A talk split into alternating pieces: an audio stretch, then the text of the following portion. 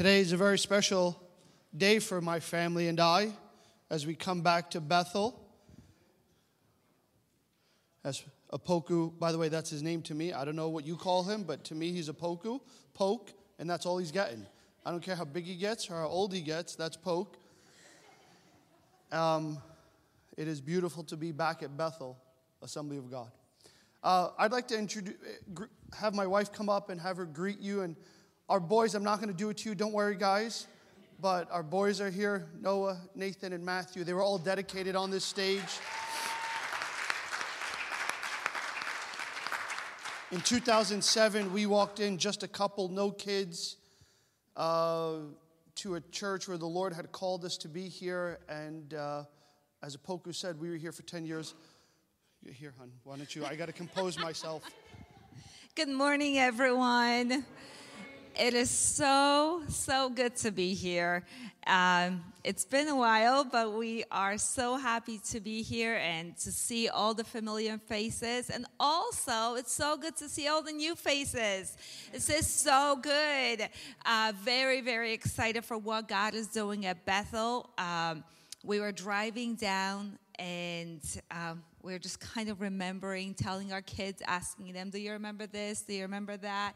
And it was just a very special time in our lives. And, and we always think of you guys with, with love. And we pray for you guys. And we're very excited to be here and for what God is doing um, at Bethel. So, um, very happy to be here.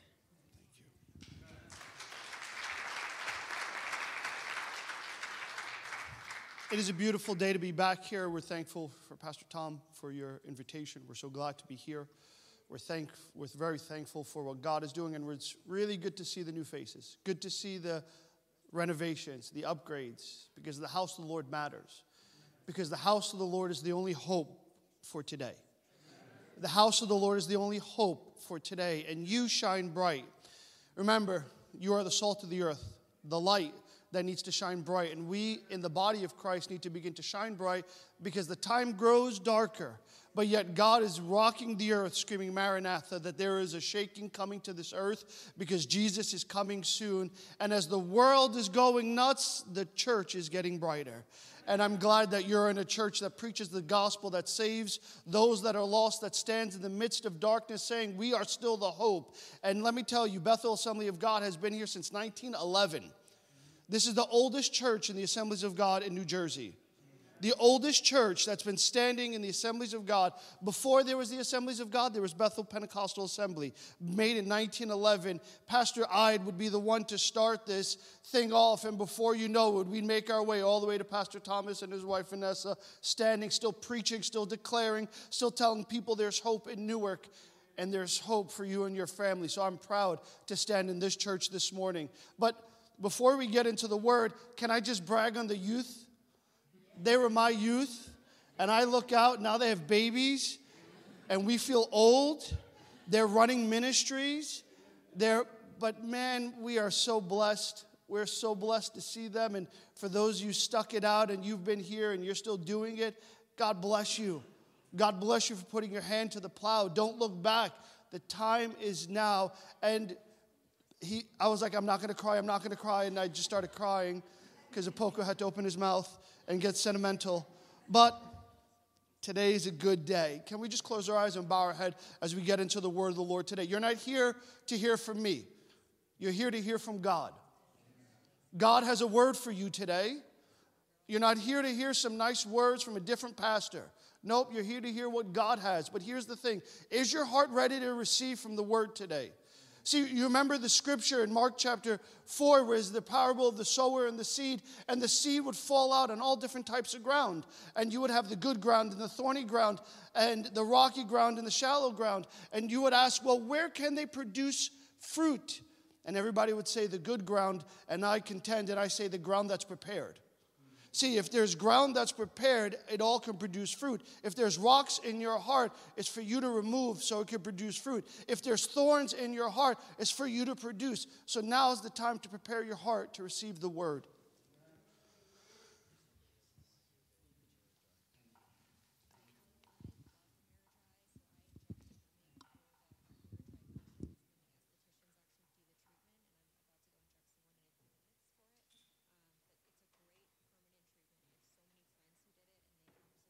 Heavenly Father, today on this day, oh Lord God, we ask in the mighty name of Jesus that your spirit would flow in this place.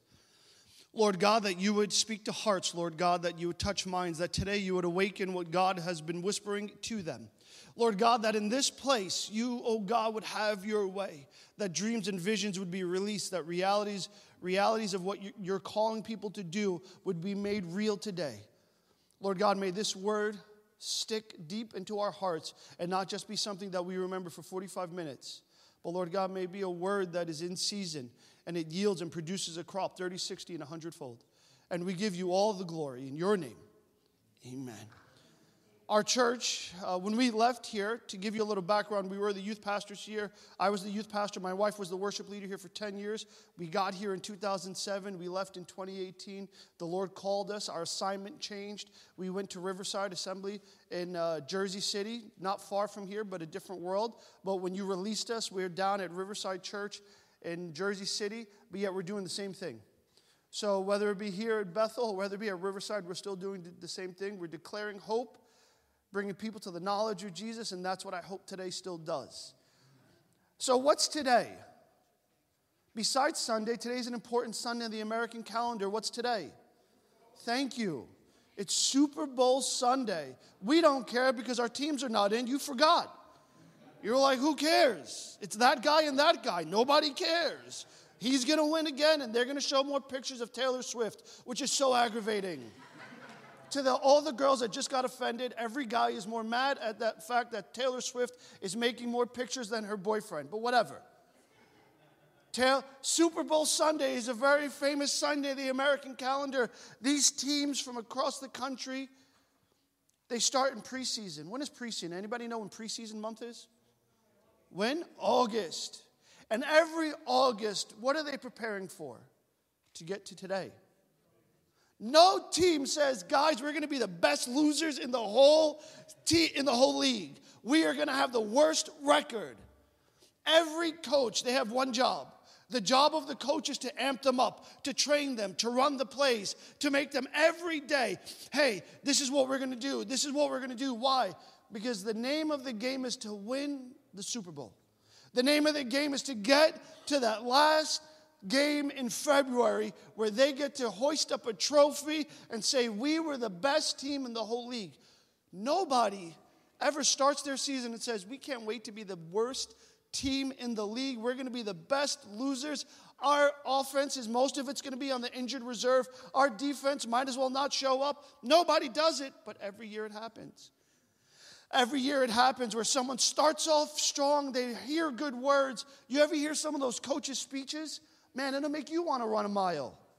It'll make you want to start working out and lifting weights. And because those coaches, they're all about, they, they ramp them up and they drive them and they say, go, go, go. And before you know it, these teams, they're ready to go. But then at the end of it, guess what?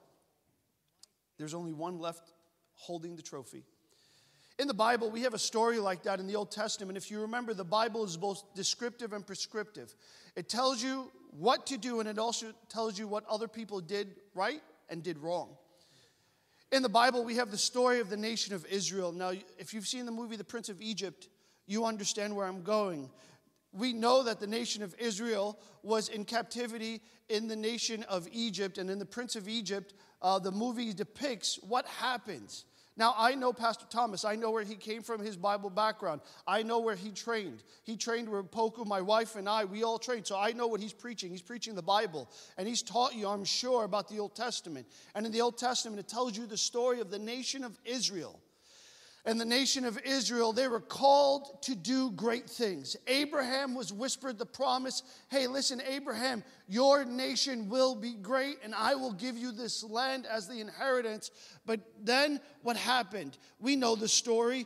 Joseph ends up in Egypt. While he's there, he does really well. His family grows, and all of a sudden, that, that land in Egypt gives hope for the nation of Israel, and then they just produce a lot of people. And before you know it, there's a lot in there. And the Bible says that there was a Pharaoh who did not know Joseph or cared about his God. And because of that, he says, We will treat them harshly. And because he treated them harshly, he began to enslave the nation of Israel. And the nation of Israel, who was called to be great, ended up becoming slaves. And while they're in the nation of Israel, the Bible makes it clear that while they were there, we see that even in Scripture, this is what it says. It says in Exodus chapter 1, verse 5. This is the, what the word says. It says, All those who were descendants of Jacob were 70 persons, for Joseph was in Egypt already. And Joseph died, all his brothers, and all the generations. But the children of Israel were fruitful and increased abundantly, multiplied and grew exceedingly mighty, and the land was filled with them. Listen, the Bible says that they did big things in Egypt. There was a lot of Israelites. But when we get down a little later, we see this. It says, Now there arose a new king over Egypt who did not know Joseph. And he said to his people, Look, the people of the children of Israel are more mightier than we. Come, let us deal shrewdly with them. Let us multiply, lest they multiply. And it happened in the event of war that they should also join our enemies and fight against us, and so go up out of the land. Therefore, they sent taskmasters, remember that word, taskmasters over them to afflict them with their burdens and they built for Pharaoh a supply city of Pithom and Ramses.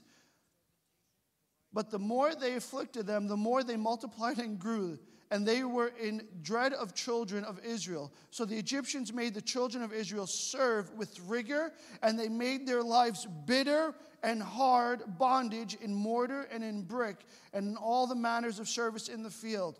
All their services in which they made them serve was with rigor. So everything the nation of Israel was doing was tough. They had taskmasters over them. Now, these were people that were called, right? These were people who had a holy destiny. These were people God had told Abraham, listen, I'm giving you a good land, and this land is a land flowing with milk and honey, and I'm calling you a blessed nation. But how many people know that they did not feel blessed at that moment? They had a title called being blessed. They knew that they had a calling to be blessed. But when you have taskmasters over you and you have people on your neck stepping on you saying, You're not rising up, you don't feel blessed. And slavery has a lot less to do with the body than it does to do with the mind. Because if the enemy can break your mind, he's won. He's won.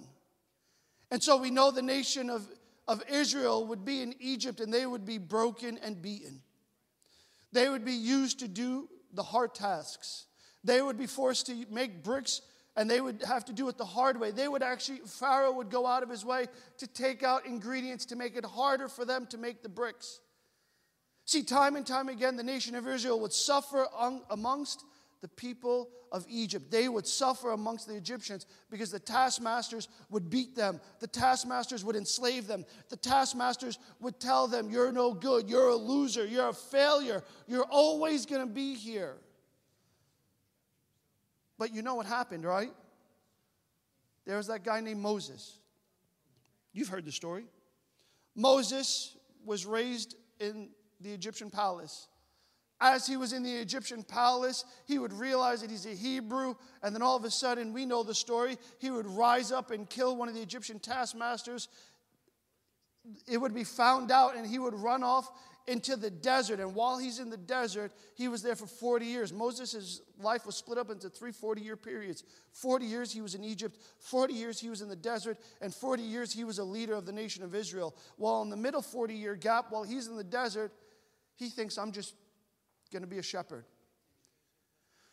While his, the nation of Israel suffering, he thinks, I'm just going to be in the desert.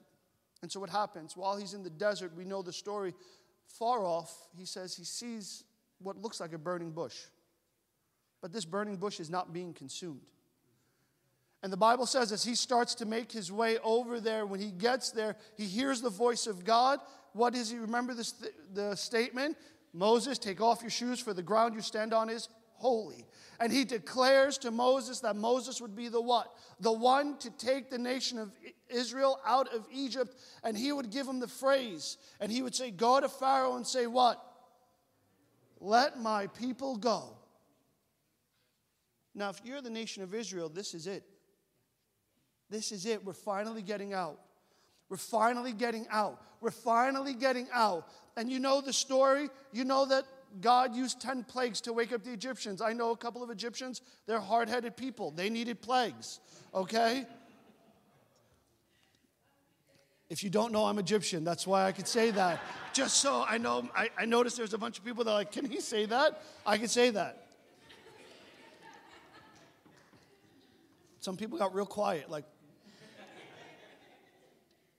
we have a bunch of Egyptians at Riverside, and I could equally mock them as I mock myself, and they laugh with me, and I laugh. But the nation of Egypt had to learn the hard way, and God would use 10 plagues. And just so you know how cool your God is, God, every plague that God would use would be a direct assault against one of the Egyptian gods. So he would turn the water to blood, the Nile. He would rain down frogs. He would rain down gnats. Have you ever had gnats? Have you ever? I'll never forget a Poku and I were in the South. Do you remember that? Poku and I were in the South and we were in a field, and the gnats were on a different level. there was gnats everywhere. We were in Dawson, Georgia. You couldn't find it on the map if you tried. We were in the middle of a field and there was gnats, and I distinctly remember this plague going, I would have given up after that point. So you have the gnats, you have flies, the livestock were killed. There was boil on the skin, there was hail thrown down, there was locusts, then there was darkness, and finally the death of the firstborn. If you're the nation of Israel and Moses has come and done miracle after miracle after miracle, saying, I'm going to break you out of here because the God that we serve has a plan for us. The plan he has for us is a good plan. It's a plan that we're going to a land of milk and honey. It's a plan that's really, really good. God whispered from Abraham throughout the whole time up to Moses, a reminder that God had a plan for the nation of Israel. God would give them a place to go forth and to walk out in faith and to be victorious because God was with them. But everywhere God gave a plan, the enemy of their soul would remind them of their slavery, of their past, or he would put them in Egypt and leave them there for hundreds of years to break their will. And all of a sudden, the people with the plan became the people who were enslaved. But yet, Moses would rise up and say, Now is the time. And the rest of the story goes something like this while they're on the way out, God opens the Red Sea. How many people right now? Look, Jersey City, we're right on the Hudson. My backyard is New York City. When I pull up Uber to get food, Manhattan comes up first. It's very annoying, okay? That's how close we are. Imagine God would open up the Hudson so I could walk straight through. That's essentially what God did to the Red Sea. God opened up the Red Sea so that the nation of Israel can walk on dry land. Don't forget the little details that the Bible says. The Bible says that the, that the nation of Israel walked on dry land. So when they walked through the Hudson, uh, not the Hudson, the Red Sea, sorry, when they walked through the Red Sea, the Bible says they walked on dry land there would be a song sung on the other side. Miriam would sing a song and they would enjoy their freedom. Now, if you're the nation of Israel, you're out of slavery. You had 10 plagues to show off your God. You had the Red Sea walk through. You're living in victory. You're walking the high life, right? Chest is up a little bit. You're smiling a bit.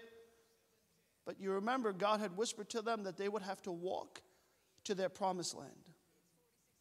See, what happens is in every promise that God gives you, we forget that there is work to be given. The problem with the church today is we've taken the word miracle and we've made it a crutch. We want the word miracle without the work. And the nation of Israel would have a miracle, but there was also work to be done there was also work. Listen, God's given you something. God's given you a promise. God's given you a destination. But just because He did the miracle doesn't mean He's going to do all the work. No, every time there's a miracle in play in the Bible, He partners with someone to say, I'll partner with you, I'll hold your hand, but you got to get moving. And the nation of Israel had to get moving.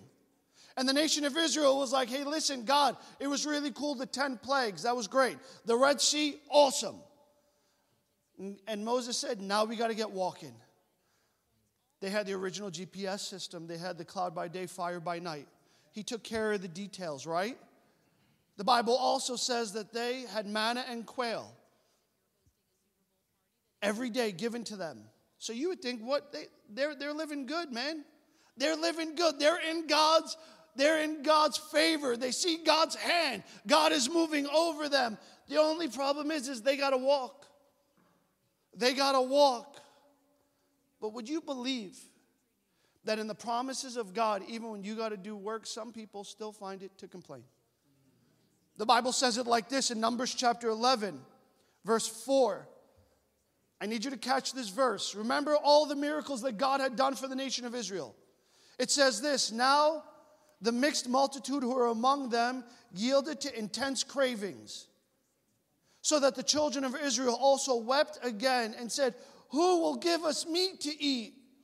We remember the fish we ate freely in Egypt. What is. They ate fish how? What's the word? Freely? They weren't free, they were slaves. Hmm. Who will give us meat to eat? We remember the fish we ate freely in Egypt, the cucumbers, the melons, the leeks, the onions, and the garlic.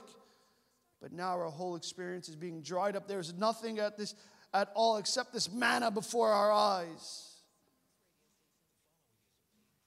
God is making a way for them but they're too busy crying about their past because the work is too hard.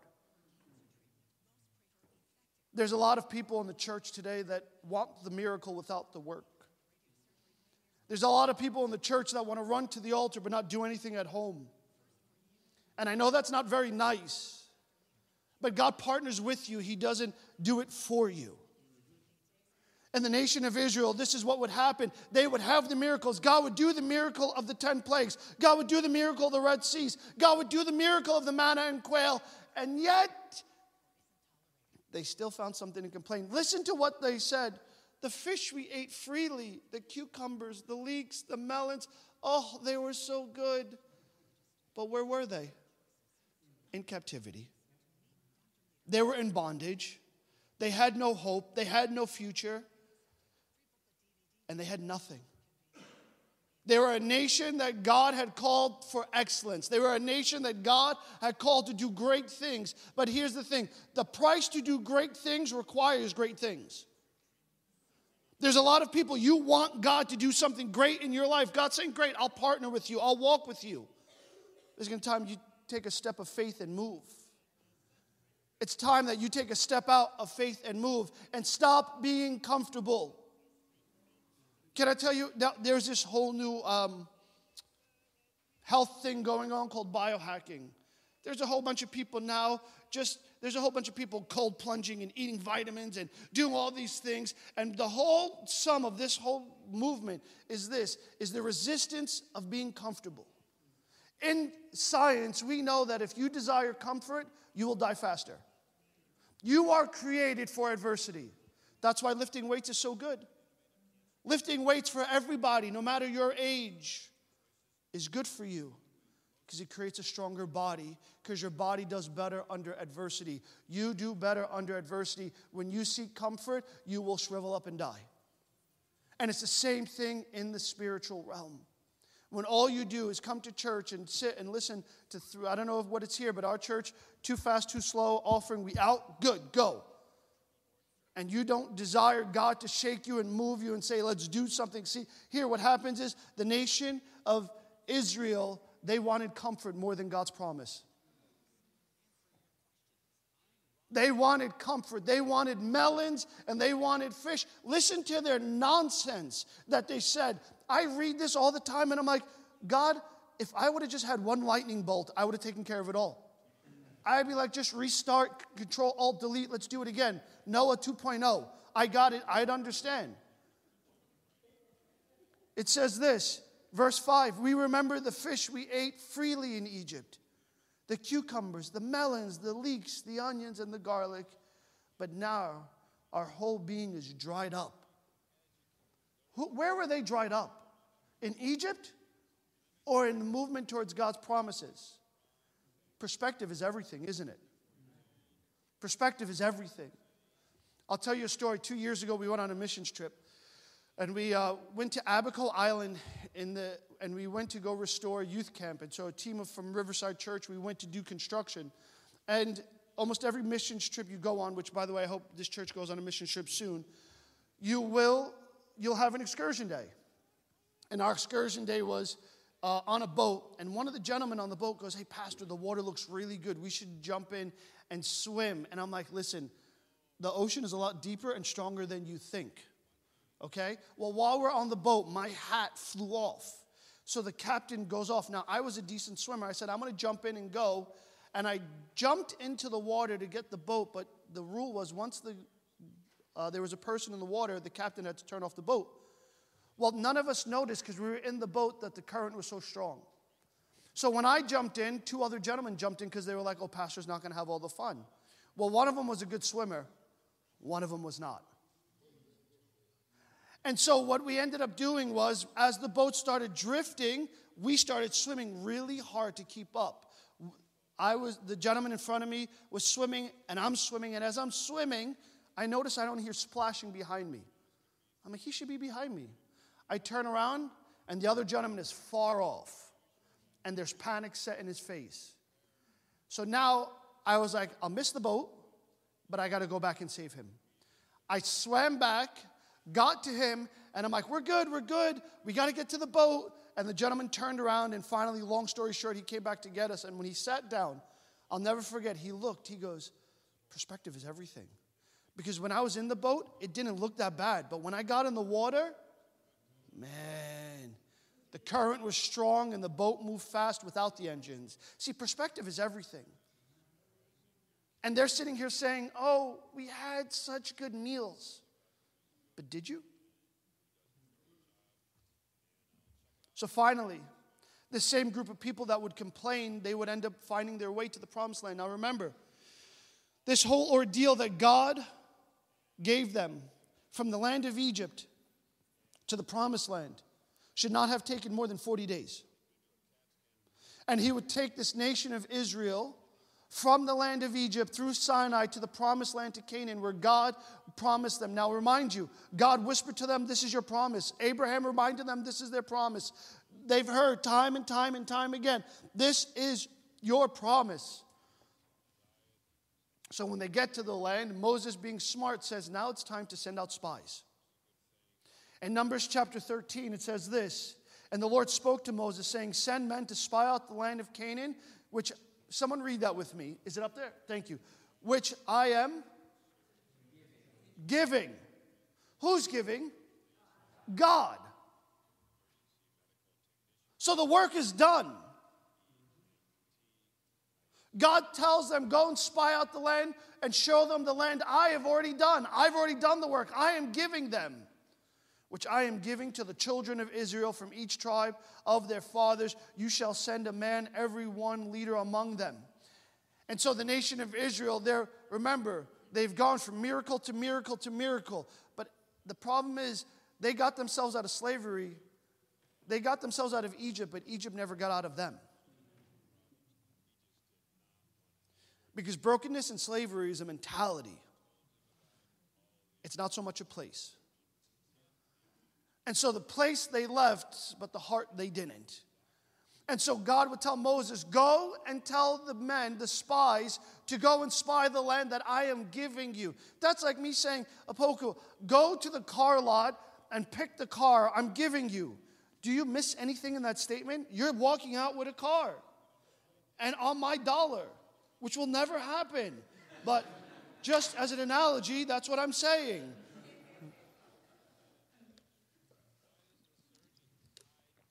But you understand whose dollar this is on. You understand who's doing the work. The only thing you have to do is go and pick which one the red one, the blue one, the purple, whatever. And so pick, go see. And God will whisper to the nation of Israel go to the land that I am giving them. Just go do the work. Go pick the routes. Because remember, this was still a military battle. Because if you remember, time and time again, he would say, the, This is the land that's inherited by the Jebusites, the Perizzites. We call them the ites all the ites. It's your land, but it's work to be done. So now the spies report in verse 26. Now they departed and came back to Moses and Aaron and all the congregation of children of Israel in the wilderness of Paran and Kadesh. They brought back word to them and to all the congregation, show them the fruit of the land. Then they told him and said, We went to the land where you sent us. It truly flows with milk and honey, and this is its fruits. So, this is a good report, kinda. They said, Listen, everything you said is right. You said it was a land truly flowing with milk and honey. And the Bible says that they would bring back fruit so big that they would put it on a pole between two people. I mean, that's good produce. Everything God said is right. God did the work. God brought them out of the land of Egypt. God gave them 10 plagues. God opened the Red Sea. God would give them water, uh, cloud by day, fire by night, water from the rock, manna and quail. God did all the work. All they had to do was continue the journey with God. Verse 28, one of the saddest verses in the Old Testament. Nevertheless, the people who dwell in the land are strong, and the cities are fortified and very large. Moreover, we saw the descendants of Anak there, and the Amalekites dwell in the land of the south, and the Hittites and the Jebusites, the Amorites dwell in the mountains of the and the Canaanites dwell by the sea along the bank of the Jordan. Then Caleb quieted the people before Moses and said, Let us go up at once and take the possessions, for we are well able to overcome. But the men who had gone up with him said, We are not able to go up against the people, for they are stronger than we. Here's the problem whose strength were they looking at? Their own. But who's the one giving them their strength to go in? God. See, here's the thing. You could have the promise of God, you could have the you could have God leading and guiding you. But if you don't believe his word and you don't trust him in faith, it don't mean anything. 32. And they gave the children of Israel a bad report of the land which they had spied out, saying, The land through which we have gone as spies is the land that devours its inhabitants, and all the people whom we saw in it are of great stature. There we saw the giants, the descendants of Anak came from the giants, and we were like grasshoppers in our own sight. Hold it. We were like grasshoppers in whose sight? Are you trying to tell me that God could do all the miracle? God can make a way for you. God could split the Red Sea. God could give you 10 plagues to guide you. God could give you the first GPS. God could give you water, uh, water from a rock. And God could do all these, but your mentality can be the very reason why you miss the promise? Yes, it can. There's a lot of people that want God to do the work as opposed to realizing that God has done the work. You just have to step into agreement with the work. You need to catch this last verse because it's probably the saddest verse in the whole Old Testament, I think. And we were like grasshoppers in our own sight, and so we were in theirs. I look at this verse and I struggle because they had every promise by God. Moses was their mouthpiece from God, came from the mountains, spoke to them. They saw the mountain shaking, the cloud. They understood what it was. They saw the glory of God. They saw his miracle. They saw the 10 plagues. They saw it all. But yet, because they never checked their heart and who they're listening to, boy, oh boy and this generation would miss the promise of God. This generation, the rest of the story is that the 10 spies convinced the nation of Israel, we can't do it. And the whole nation was like, yeah, we can't do it. And yet they would end up missing out, and this whole generation, the Bible tells us, would die off in the desert. They were in a different type of slavery, they were in the slavery of their own minds. First, they were in the slavery of Egypt but then they were in the slavery of their own minds. There's a lot of people in your life, you've heard these words you're no good, you're a failure, you're not good, you're not smart, you're a loser, and you're all these things. And yet, God is reminding you. We sang it today. The song selection today, amazing. It was the reminder of God's goodness.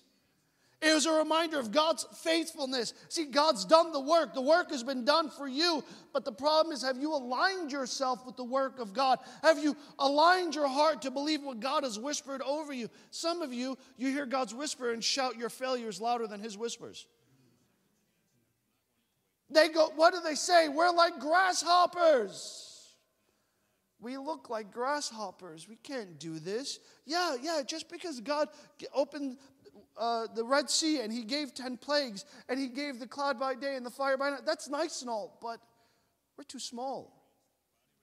And what that end up happening is this generation would miss out what God has. See, I believe there's a lot of people in the church today that do the same thing.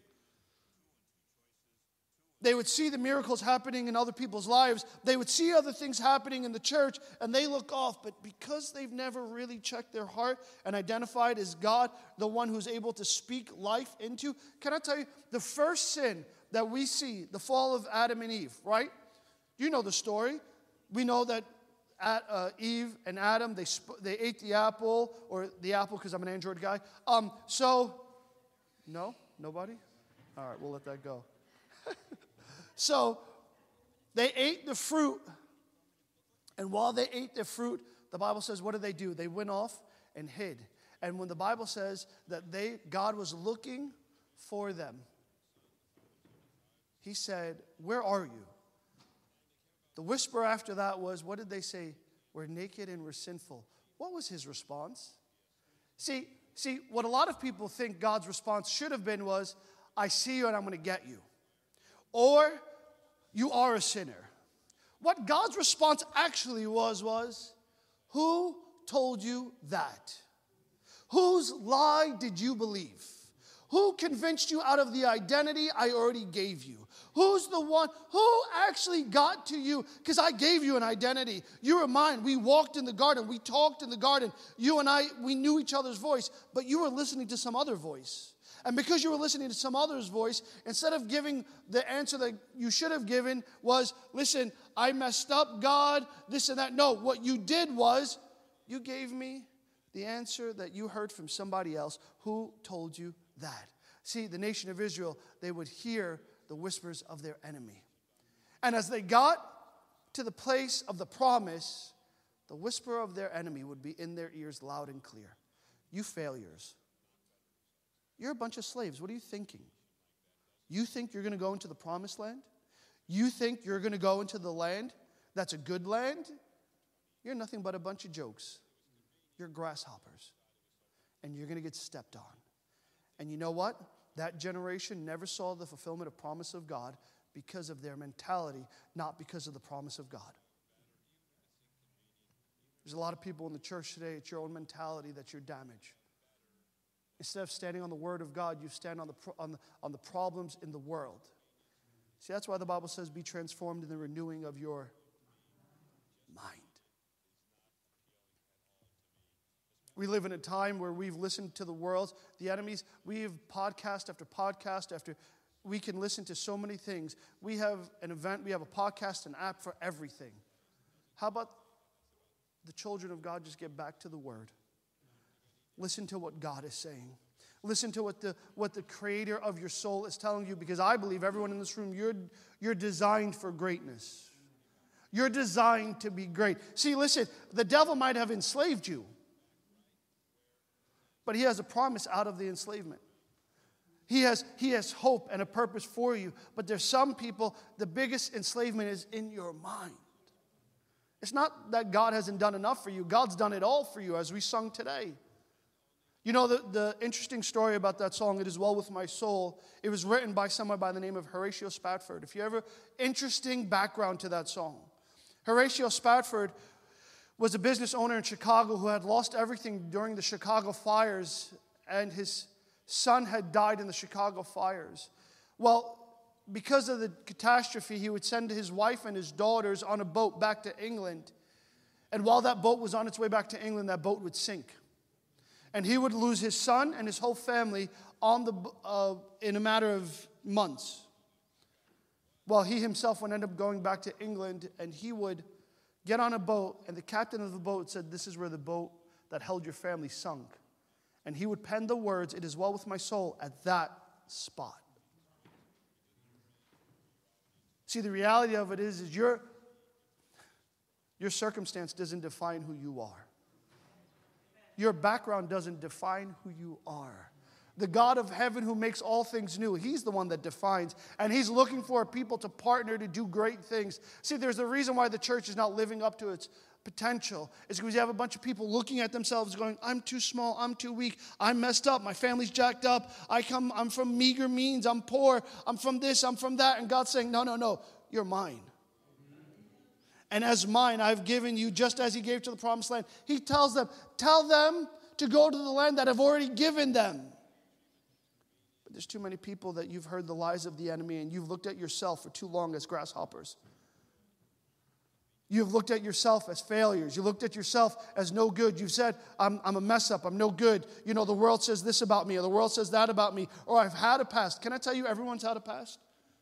Can I tell you, everyone's had uh, mistakes, for the grace of God. There is not one righteous, no, not one. Isn't that what Scripture says? There's not one righteous, no, not one. But yet, for the grace, what is grace? Unmerited, unwarranted, un- you could not earn it. You don't deserve it, but yet He poured it out on you. And when He pours it out on you, man, He gives you a new purpose. You do realize that Moses was a murderer. You realize that, right? And yet He used him. You do realize that throughout the Bible there is a bunch of stories of people who are we would consider unsavory or bad past or checkered past, and yet God said, I can use them if they surrender their heart. See, the nation of Israel, you would see they would say those words, We are grasshoppers in our own eyes, so therefore we are grasshoppers in theirs. See, church, the reality of it is, is there's a lot of people, when you look in the mirror, you see a grasshopper. You've heard the lies of the enemy whispered to you too long. And the reason why the miracle isn't coming, it's not because God hasn't done it, it's because you haven't partnered with Him. And as the worship team makes their way up, I believe Bethel Assembly of God is poised for great things. I believe that there's a revival coming to this state. I believe there's a revival coming to this church. But here's the thing church, you need to step out of your own way and step into your divine purpose. Some of you, you've looked at yourself as grasshopper too long, and you need to realize I need to silence the lie of the devil. I need to silence the lie, those whispers that are spoken over them. Listen, I need you to realize two spies convinced a whole nation. Two. 10, sorry, 10. I realized 10. 10 spies convinced the whole nation. Two were trying to stand up and say, No, God can do it. 10 told the whole nation. We, listen, it doesn't matter that God did all this. He can't do any more because we're grasshoppers. And at the end of the day, how you see yourself through the lens of Scripture will matter. See, the Bible is not just for Pastor Thomas, the Bible's for you to live a life victorious. And I know what the Bible says. You're called to be more than conquerors. I could do all things through Christ who strengthens me. The litany of verses are there, but who cares if you don't apply it to your own heart? See, there's a lot of you, you could tell someone else of God's goodness. You probably could tell someone Jesus loves you, God has a plan for you, but how many of you can look in the mirror and go, oh, not you? Because you know yourself the best. See, we all live three lives. I think the former youth members remember me saying this a lot. We live our public life, our private life, and our secret life. And the problem is the only one that knows those three is God. But when we put it to the surrendering work of Christ and say, Lord, you could use me. Though I feel like a grasshopper, Lord, I'm a grasshopper surrendered to you. Lord, I give you my five loaves and two fishes, and you do what you want. See, I believe with all my heart that there's a bunch of people in this church right now. You're looking at everything else. Why you can't do what God's called you to do. I'm here to tell you go into the promise that God has given you. Bethel Assembly of God, you're poised for greatness. This church stands on a hill in the middle of a city that needs a bright light. It needs a revival. We need the saving of souls, the healing of marriages, the restoring of the prodigal. We need a church that's set on fire for the kingdom of God because the time draws near. We need God to move. But if the people in the church are too busy looking at themselves, going, We're just grasshoppers, a generation will die off, and another generation will have to pick up. But I believe that this is the generation that you will see the hand of God move. Can I ask you to stand to your feet?